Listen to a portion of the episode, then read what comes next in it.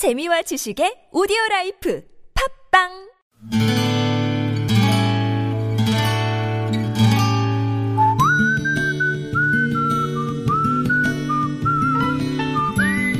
여러분 기억 속에서 여전히 반짝거리는 한 사람, 그 사람과의 추억을 떠올려 보는 시간, 당신이라는 참 좋은 사람. 오늘은 경기도 광주시 장지동에 사시는 김현진 씨의 참 좋은 사람을 만나봅니다.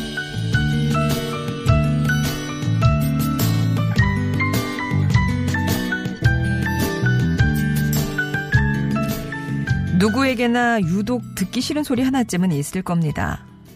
제 경우는 냉정하다, 쌀쌀맞다는 말이 그래요. 느리다거나 촌스럽다는 말을 들으면 내가 좀 그런가 하고 마는데 사람이 차다는 말을 들으면 저도 모르게 움찔하면서 가슴이 뜨끔하기까지 하죠. 제게 그런 감정을 씹어준 사람은 다름 아닌 엄마였습니다. 아주 어릴 때부터 저는 엄마에게서 그런 타박을 들었던 기억이에요. 이 쌀쌀맞은 것, 냉정한 것, 저런이 정이 안 가지. 특별히 잘못한 것도 없는데 그런 말을 들을 때면 어린 마음에 저는 제가 정말 차갑고 못된 아이인 줄 알았습니다. 그러던 어느 날 뿌리 깊은 엄마와 나 사이에 냉기를 걷어주는 사건이 일어났어요.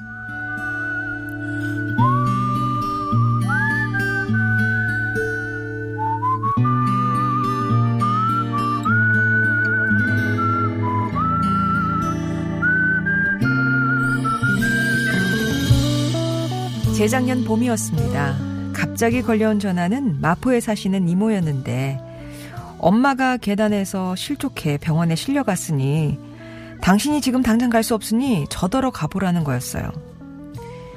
제게 바로 연락을 안 한 엄마가 야속도 했지만 놀란 가슴을 진정하며 달려갔습니다. 엄마는 골반뼈를 다치시는 바람에 수술을 받게 되셨죠.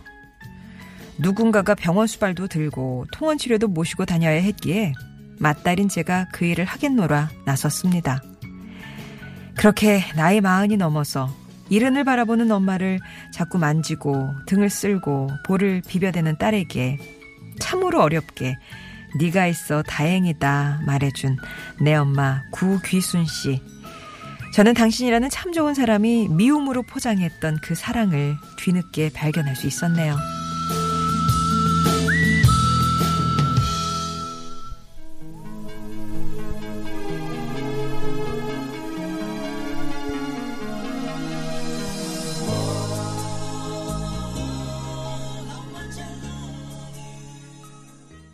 이 노래 김효정 님이 신청하셨네요. 4253번님. 학창시절에 아마 70년대 중반생들은 아마 예, 써서 외웠을 그 노래 장구경의 투유였습니다. 당신이라는 참 좋은 사람 오늘은 경기도 광주시 장지동에 사시는 김현진 씨의 사연 소개해드렸습니다. 어머니 병원에 입원하시고 누군가의 수발이 필요했을 때 김현진 씨는 아 그래 내가 44년을 묵혀온 그 딸의 스킨십을 보여드리리라. 정말 폭풍 스킨십을 투하를 하셨다고 합니다. 그런 생각이 드셨대요. 도무지 정이 안 간다던 그 딸에게 온몸을 맡기시다 보면 당신 생각이 잘못됐다는 걸 느끼실 거다. 그런 의도였어요. 근데 이모의 입을 통해서 엄마가 왜 그렇게 유독 현진 씨에게 모질게 대했는지를 알게 되셨답니다. 어머니에겐 나름의 아픔이 있었기 때문이었는데 원인은 아버지셨어요. 점잖고 조용했던 아버지가 유독 어머니한테 그렇게 쌀쌀하셨대요. 자식들은 몰랐던 부부지간의 속내가 있었던 거죠. 자식을 셋이나 낳았지만 정을 주지 않으셨던 아버지. 어머니는 지레짐작으로 그 이유가 아마도 어, 나와 남편의 수준 차이일 거다. 이렇게 짐작을 하셨답니다. 많이 배우고 매사에 빈틈없는 사람이라 좀 무식한 아내가 눈에 안 찼을 거다. 그렇게 생각하고 믿으셨대요. 그래서 아버지를 빼닮은 김현진 씨를 그렇게 또 미워하셨답니다. 근데 이게 또 엄마니까요. 그게 그렇게 미안하잖아요. 돌아서면. 그래서 이모한테, 동생한테 자주, 야, 나 이러면 안 되는데 나도 괴롭다. 이렇게 얘기하면서 울기도 많이 우셨다는 말을 이모가 해 주시더라고요. 그 얘기를 듣는데, 같은 여자로서 용서가 되더랍니다. 이후에 조금 어색하긴 해도 모녀지간이 뭔가 좀 새로운 국면에 접어들었고요. 지금은 그동안의 서먹함을 뛰어넘어서 김현지 씨가 돌아가신 아버지의 빈자리까지 채워주드리려고 노력하고 계신다고 합니다.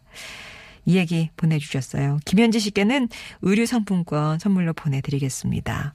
엄마와 또 어떤 새로운 국면에 접어들어서 다정하게 지내고 계실지 궁금하네요. 송정의 좋은 사람들 3부는요, 이렇게 여러분 추억 속에 당신이라는 참 좋은 사람 사연을 함께 합니다. 가족이라고 항상 좋나요? 섭섭한 점도 있고, 예. 또 때로는 막 그 미워가지고 배신감에 치를 떨고 그러기도 하는데 그게도 또 화해가 되고 용서가 되고 그런 또 시점이 있잖아요. 여러분 인생에 크고 작은 영향을 주었던 사람과의 소중한 추억들 얘기 이 시간 통해서 나눠주시면 됩니다. 당신 참여라고 보내주시고 저희가 전화드릴 때 이런 일 있었어요 라고 얘기를 해주시면 저희가 사연을 이렇게 정리를 해서 방송을 해드리고요. 그러니까 당신 참여라고 신청만 해주시면 됩니다. 금요일에는 음성편지 배달해 드리는데요. 이것도 음성편지 네 글자만 보내주시면 저희 연락드리면서 녹음 방법 좀 자세하게 알려드릴 테니까 일단은 신청을 해 주시기 바랍니다. 50원의 1호 문자 메시지 우물정 0951번 무료 모바일 메신저 카카오톡 이용하셔서 참여 의사 밝혀주세요. 이거는 글쎄 앱보다는 에, 저 문자 메시지나 모바일 메신저 이쪽이 훨씬 더 참여가 편리할 것 같습니다.